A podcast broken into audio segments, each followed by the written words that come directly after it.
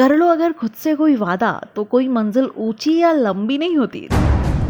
Tune in किया है आपने यंग इंडिया फेस और रक्षा है आपके साथ। और मेरे साथ है नन अदर देन एक पर्वतरोही अब माउंटेनियर जिन्होंने एक बार नहीं दो दो बार माउंट एवरेस्ट पर फतह की है और मध्य प्रदेश की पहली लेडी माउंटेनियर बनी। इसके अलावा कई देशों के ऊँचे ऊँचे पर्वत पर अपना तिरंगा लहराया है। मध्य प्रदेश के भोजनगर गाँव से माउंट एवरेस्ट तक का सफ़र। चलिए उन्हीं से जानते हैं। आप सभी को मेरा जय हिंद। मेरा नाम मेघा परमार है और मैं मध्य प्रदेश, में सीहोर जिला है। सीहोर ज़िले में एक छोटा सा गाँव है, भोजनगर। प्रॉपर मैं वहाँ से हूँ। पापा खेती बाड़ी करते हैं। और मैंने माउंट एवरेस्ट चढ़ा है, दुनिया की सबसे ऊँची चोटी। और इसे क्लाइंब करने वाली मैं मध्य प्रदेश की पहली लड़की हूँ। और इसी के साथ मैंने सातों महाद्वीप में से चार महाद्वीप के हाइएस्ट माउंटेन्स भी क्लाइंब किए हैं, जैसे यूरोप का माउंट एल्बूस अफ्रीका का माउंट किलीमंजारो और ऑस्ट्रेलिया का माउंट कोजियस्को और एवरेस्ट तो एशिया का है ही। और अब मुझे एक ज़िम्मेदारी जो दे दी गई है वो ये है कि मैं पूरे मध्य प्रदेश की बेटी बचाओ बेटी पढ़ाओ की ब्रांड एम्बेसडर हूँ that's very cool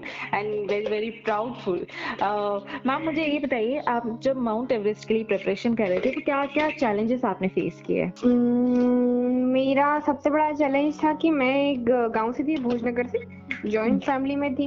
और जब मैं छोटी थी तभी ऐसा था कि जैसे घर में रोटियाँ बनती थी तो ये होता था कि छह बुआएँ हैं हम बहुत सारी बहनें हैं तो छोटा सा अंतर जाता था कि चुपड़ी रोटियाँ भाई लोगों को दी जाती थी कोरी रोटी हमें दी जाती थी। हाँ। तो वहीं से मेरा चीज़ शुरू हो गई थी कि हमारे भी कोरी रोटी नहीं खा रहा हमारे चुपड़ी रोटी चाहिए। वहाँ एक डायलॉग मुझे मिला था कि तुम कहीं करोगी तुम तो खा के ससुराल चली जाओगी छोड़ो घर को नाम रोशन करेगो। तो ये पहली चीज़ थी जो किक मुझे मिली थी कि हम हम क्यों नहीं पापा का नाम रोशन कर सकते मुझे भी अपने पापा का नाम रोशन करना जब मैं नाइन्थ क्लास में थी और वही वहीं से स्टार्ट हो गया था कि कुछ करना है कुछ करना है जिस दिन हम लोगों के अंदर ये कुछ करने वाली चिंगारियाँ लग जाती है हम्म। उस दिन दिक्कतें तो आना शुरू हो जाती है पर कुछ ना कुछ ज़रूर मिल जाता है फिर गाँव से कॉलेज आना मामा साहब के घर रहना जब आप दूसरों के घर रहते हो तो फ्रिज से एक टमाटर निकाल के खाने में भी सोचना पड़ता है पूछना पड़ता है हम्म। ये सिचुएशन रहती है फिर मैं जब यहाँ आई थी वापस सीहोर पढ़ने के लिए हम्म। तो मेरा घर जो था दूसरे माले पे था। तो डेली डेली चौदह चौदह कुप्पे पानी लेके जाना, कॉलेज जाना, फिर आना, ये सब चीज़ें थी।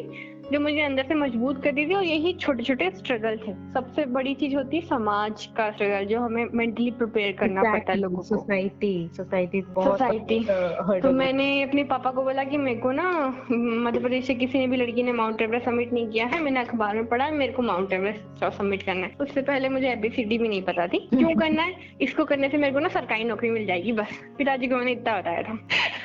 अब बेचारे वो गाँव के सीधे साधे पुरुष पापा तो मान गए पर रिश्तेदार अरे लड़की दो दो महीना पहाड़ पे रही टेंट उनका अंदर रही बहुत सारी बातें जो समाज में होती हैं। तो हम्म। ये चीज़ों का बहुत फेस करना पड़ा था मुझे भी। हम्म। तो फेस से ये हुआ था कि मेरे पिताजी ने किसी को बताना ही छोड़ दिया था। हम्म। और मेरे पापा ने जब मैं गाँव से निकली थी तो मुझको एक ही चीज़ कही थी कि बेटा तू जो भी कर दे बस या सोच के कर दे। तू अच्छो करेगी तो भी हमारा नाम होगा तू बुरो करेगी तो भी हमारा नाम होगा मतलब हम बच्चों के ऊपर केवल हम अकेले नहीं होते। हमारे अंदर हमारे पिता की ज़िम्मेदारी होती है उनके सम्मान की समाज की देश की। तो हम ना ऑटोमेटिकली अच्छा करने लग जाते हैं। तो वहीं से था कि नहीं मुझे कुछ अच्छा करना है। फिर ट्रेनिंग ली। 2018 में मैं फ़र्स्ट टाइम माउंट एवरेस्ट के लिए गई जो कि सक्सेसफुल नहीं हुआ था। 700 सौ मीटर रह गया था। फिर अगेन आई यहाँ ताने सुनने पड़े और बहुत सारी चीज़ें हुई लाइफ में जो नहीं होनी चाहिए थी। लोगों को समझाना बहुत मुश्किल हो गया था। ट्रेनिंग के लिए गई तो आर्टिफिशियल वॉल क्लाइंबिंग के दरमियान विलियर ने विले छोड़ दिया था तो फॉल हुआ था मेरा। तो मेरी रीढ़ की हड्डी तीन जगह से टूट गई थी। और उसके बाद मैंने तैयारी की और फाइनली 2019 को मैं 22 मई सुबह पाँच बजे दुनिया की सबसे ऊँची चोटी माउंट एवरेस्ट के टॉप पे थी टॉप ऑफ़ द वर्ल्ड पे। ओह माय गॉड मतलब रीढ़ की हड्डी ब्रेक होने के बाद भी नहीं छोड़ा। जी। ये तो खुद से किया हुआ प्रॉमिस ही हो सकता है। हाँ जी जैसे मैं मूवीज़ की बड़ी फ़ैन हूँ और मतलब अच्छी अच्छी मूवीज़ की जैसा हम देखते हैं जैसा हम सुनते हैं जैसा हम बोलते हैं वैसे हो जाते हैं। हम्म, हम्म। जब मेरी रीढ़ की हड्डी टूटी थी तो मैं बिस्तर के ऊपर पड़े पड़े मूवीज़ देखती थी। हम्म, तो एक मूवी मैंने देखी थी पहले चक दे इंडिया। तो चक दे इंडिया में शाहरुख खान बोलता है लड़कियों को कि दिखा दो दुनिया को ये सत्तर मिनट। तो वो चीज़ मेरे को लगी थी कि मेरे दिखाना है दुनिया को। ज़िंदगी के दो महीने तो है बस। और ऐसे मांझी द माउंटेन का एक डायलॉग था जब तक तोड़ूँगा नहीं तब तक छोड़ूँगा नहीं तो मैंने अपना डायलॉग बनाया था फिर कि जब तक चढ़ूँगी नहीं तब तक छोड़ूँगी नहीं। यकीन मानिएगा जैसे राम राम रोम रोम में बस जाता है वैसे वो डायलॉग मेरे रोम रोम में बस गया था कि अब तो बाबा जब तक चढ़ेंगे नहीं तब तक छोड़ेंगे नहीं। इसके बाद एक और बार मुझे यहाँ तक पता है एक और बार माउंट एवरेस्ट आपने पिक किया था तो हाँ जी फिर सेकेंड अटेम्प्ट में हुआ। होगा आई थिंक नहीं पहाड़ों के स्ट्रगल अलग हो जाते हैं. पहाड़ तो वैसे के वैसे ही होते हैं वहाँ क्रवासेस होते हैं वहाँ लेडर लगे होते हैं वहाँ एवलांच आते हैं। वहाँ फोर्स फाइट के बाद आपकी उंगलियाँ काटनी पड़ सकती हैं। आपको खाने पीने को कुछ नहीं मिलता आप बर्फ़ खोदते हो पिघलाते हो वो पानी पीते हो। कैंप थ्री के बाद आप डेड बॉडीज के ऊपर से क्रॉस करते हो। जमा रहने वाली ठंड यदि आप चंद मिनट भी रुक गए तो आप मर सकते हो। आपकी ऑक्सीजन आपके पास लिमिटेड होती है सांस लेने के लिए भी कीमती है। जैसे यहाँ मैं आपको बोलूँगी तो मैं पूछूँगी आपसे ज़िंदा रहने के लिए क्या चाहिए? तो बड़े शायराना अंदाज में आप बोलोगी प्यार चाहिए प्यार चाहिए प्यार चाहिए। मैं बोलूँगी नहीं ज़िंदा रहने के लिए ऑक्सीजन चाहिए ऑक्सीजन चाहिए ऑक्सीजन चाहिए। तो बहुत सारी चीज़ें होती हैं जो बहुत डिफ़िकल्ट होती हैं। पहाड़ों में दर्द कहा नहीं जाता सहा जाता है। आप जब वहाँ पहुँच रहे थे बीच में एक पल ऐसा कभी ऐसा आया जब ऑक्सीजन की काफ़ी ज़रूरत है एंड ले नहीं पा रहे जो हमारे पास सिलेंडर है फिर उसको भी प्रॉपर हील नहीं कर पा रहे हैं हुआ ये था मैम कि एक्चुअली हम लोग जब आ रहे थे तो मेरा चश्मा धक्का मुक्की में गिर गया था। हम्म। मुझे स्नो ब्लाइंडनेस हो गया था जिससे आँखों में बहुत तेज जलन आँखों में कांटे नुमा चुभना आप अंधे हो जाते हो बिल्कुल वैसे। या तो आप ज़िंदगी भर के लिए अंधे हो गए चार दिन के लिए हो गए या एक दिन के लिए हो गए। मुझे नहीं पता था कि मुझे स्नो ब्लाइंडनेस कौन से लेवल का हुआ था। हम्म, मैं टेक्निकल ज्ञान दे दूँ अपने जितने भी श्रोता हैं उन लोगों को। जब सूरज की किरणें बर्फ़ पे पड़ती हैं तो रिफ्लेक्ट होकर हमारी आँखों में आती है पहाड़ों में।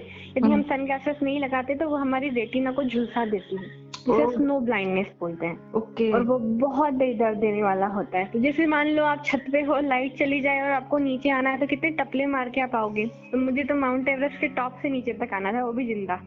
तो जब हम कैंप फोर पहुँचे थे तब तक मेरे दाई को लगा था कि शायद मुझे दिखने लग जाएगा पर मुझे दिखाई नहीं दे रहा था। और मजबूरी में हमें वो रात वहाँ बितानी पड़ी और वो मेरी ज़िंदगी की सबसे खतरनाक रात थी। जब हम सुबह उठे तो मेरे शेरपा से मैंने सबसे पहले पूछा दाई ये बताओ आप रात को ज़ोर ज़ोर से मेरे को हिला क्यों रहे थे? तो उन्होंने कहा कि मैं चेक करा था तो मरी तो नहीं। क्योंकि जब हम लोग तीस घंटे वहाँ बिताते हैं कैंप फोर में कभी भी ऑक्सीजन खत्म हो जाता है वो डेथ जोन होता है। सबसे ज़्यादा डेथ वही होती है। ओह, तो फिर हम चलना स्टार्ट किया और सडनली मेरा ऑक्सीजन जो हमने टाइम वेस्ट कर दिया था इस वजह से खत्म हो गया था। और मेरे गले की पूरी नसें दब रही थी नाभि के पास कुछ खींच रहा था। जब आपको ऑक्सीजन नहीं आती तो कहीं से भी नहीं आती और आपको सब तरफ़ से कुछ नहीं समझ में आता है। मैं आज बोलती हूँ कि अरे मेरे को मम्मी की याद आ रही थी पापा की याद आ रही थी कुछ भी याद नहीं आ रहा था क्योंकि बॉडी अंदर से फट रही थी सब खींच रहा था। हम्म, पर बस ये था कि मुझे ना मरना नहीं है। ऐसा अंदर से आप जब तक आप नहीं मरते हो जब तक आपकी इच्छा शक्ति खत्म नहीं होती तो बस जीने की इच्छा आपको वापस ले आई।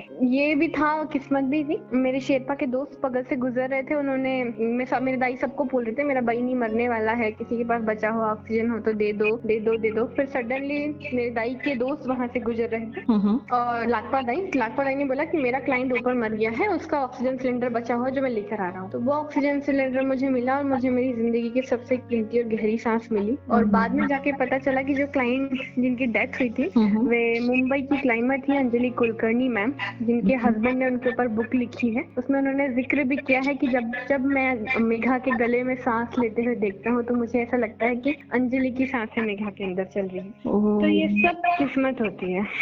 ऊपर वाला। रियली वेरी स्पिरिचुअल सीरियसली मतलब मुझे सुनते ही बम्स ऐसे आ रहे हैं कि ऐसे कैसे ओ माय गॉड जब आप मेरे को बोलते हो ना मैडम आप ऐसा क्यों रहते हो? तो जब ऊपर वाला आपको बहुत कुछ दिखा देता है ना मैम तो ऑटोमेटिकली आप बहुत चेंज हो जाते हो।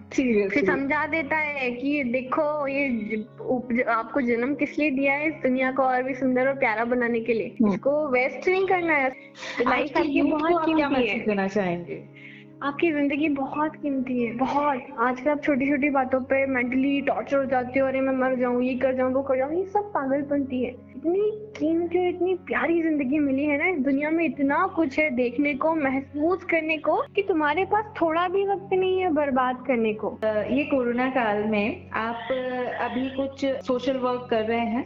हाँ जी हम लोगों ने देश के पहले screen sheet face shield mask बनाए थे मार्च दस रुपए वाले। हम्म। तो ये आइडिया भी तब आया था जब हम लोग मार्च के महीने में घर पे बैठे हुए थे पुलिस ऑफिसर और डॉक्टर्स वहाँ लगे हुए थे और कोरोना के केसेस बहुत बढ़ रहे थे। तो जब हम मार्केट में जो फेस शील्ड मास्क हम देखते हैं जो दो सौ रुपए की आ रही थी वो हमने दस रुपए में बनाई थी मास्क जो हमने बहुत सारी पाँच हज़ार के करीब डोनेट किए थे। हम्म। जो स्टेशनरी के दस रुपए के आइटम से बनती है फोम से इलास्टिक से हम्म। और जो हम लोग पॉलिस्टर फ़ाइल जो होती है पारदर्शी पन्नी उस पर बहुत और स्टेपलर से मात्र बहुत कम पैसों में बना सकते हैं ताकि सबको प्रॉपर सुरक्षा मिले वो हमने किया। और अब कोरोना के समय समझ में आता है कि हमें ना प्रकृति का संतुलन बहुत ज़रूरी है। तो मैं अपने गाँव में लिमोली के पेड़ जितने भी नीम है सारी लिमोलिया इकट्ठा करके जैसे छोटे बच्चों को इन्वॉल्व किया क्योंकि गाँव में हम लोग इतना बोर हो रहे थे क्या करे क्या करे? वैसे तो बहुत काम होते हैं। तो हमने पेड़ों क्योंकि एक पेड़ सौ सौ से ज़्यादा पेड़ों को जन्म देता है। ये चीज़ हमें समझनी चाहिए। तो हमने लिमोलिया इकट्ठी की थी फिर उसकी छोटी सी नर्सरी बनाई थी मतलब थोड़ी अच्छी वाली मिट्टी में डाले थे फिर ढेर सारे नीम के पौधे उग गए थे और उनको उन्हीं बच्चों के हाथ लगवाए थे ताकि उनको ललक रहे कि अरे ये पौधा मैंने लगाया है। ऐसे तो ये हमने करवाया है और हम अभी मैं कर रही हूँ। ऐसी सिमिलर मैंने स्टार्ट किया था मैं अपना भी बता देती हूँ कि ईच एंड एवरी स्कूल्स में इसको जितना हो सके मैंने अपनी तरफ़ से मैसेज डिस्ट्रीब्यूट किया था कि बच्चा जब चॉकलेट बॉक्स लेकर आता है, अपने क्लास टीचर्स के साथ सभी स्टाफ में डिस्ट्रीब्यूट करवाता है तो स्टाफ की तरफ़ से एक पौधा मिलना चाहिए कि अपने हर जन्मदिन पे लगाओ। ऐसे करके जितने भी स्टूडेंट्स हैं और बच्चों के साथ बच्चों को तो मैसेज जाएगा ही जाएगा उतने ही पौधे लगेंगे। तो कई हाँ। स्कूलों ने ये स्टार्ट किया है। ग्रेट मैम ग्रेट तो ये बहुत एक अच्छा इनिशिएटिव है जो पौधों के लिए और छोटे छोटे जो बच्चे हैं नर्सरी में पढ़ते हैं एलकेजी यूकेजी में उनके अंदर ये बीज बोने के लिए कि आप एक बीज लगाओ। वाह वाह वाह मैम सक्सेस को संभाले रखने का आपका मंत्र है। आपको ना बहुत सारे लोगों के आप उसके बाद आइडियल बन जाते हो। हाँ। तो आप हमेशा वो बर्ताव करो वो गरिमापूर्ण बर्ताव करो या अपने जीवन से कुछ हमेशा ऐसी सीख देने की कोशिश करो कि जो नई उछेर है नई पीढ़ी आ रही है वो आपसे हमेशा कुछ लेके सीखे ऑब्ज़र्व करे जाने आपके व्यक्तित्व से कुछ सीखे चाहे छोटी छोटी चीज़ें क्यों ना हो। हाँ। ज़रूरी नहीं है कि आपको सक्सेस मिलने के बाद आपके पास बहुत पैसा होना चाहिए बहुत अमीर होना चाहिए नहीं। हाँ, उसे हमेशा संभाल के बरकरार करके और वही रुकना नहीं चाहिए। ये तो आपको ऊपर वाले ने एक पहला वो दिया है पड़ाव। इसको बढ़ाना चाहिए धीमे धीमे खुद आगे बढ़ गए हो तो अब जो लोग उस फ़ील्ड में हैं और आप समझते हो कि आपको क्या क्या दिक्कतें आई और जैसे मान लो मैं, माउंटेनियरिंग की पर कुछ गलतियाँ मुझसे हुई, फ़र्स्ट अटेम्प में मेरा सक्सेसफुल नहीं हुआ। अगला जो भी माउंटेनियर आएगा तो मैं कोशिश करूँगी कि वो उस वो गलती ना करे। हमेशा दूसरी लाइनें बना के रखो। हम्म। आपके मरने के बाद और लाइनें खड़ी होनी चाहिए। बिल्कुल वही कि आपको लोग फॉलो करें ना कि सक्सेस मिलने के बाद आप वहीं रुक जाएँ कि बस यार हो गया अब ये कर लिया काफ़ी है। बिल्कुल बिल्कुल बिल्कुल। थैंक यू सो मच मौत देखी हो जिसने बेहद करीब से वो जीता है ज़िंदगी हज़ार। बस यही पड़ाव पार करके दुनिया की सबसे ऊँची चोटी पर फतेह कर कर आई है ये देश की बेटी। सो so, अभी चलती हूँ मिलूँगी अगले एपिसोड में। तब तक के लिए स्टेट यंग इंडिया फेस मैं हूँ रक्षा आपके साथ। बाय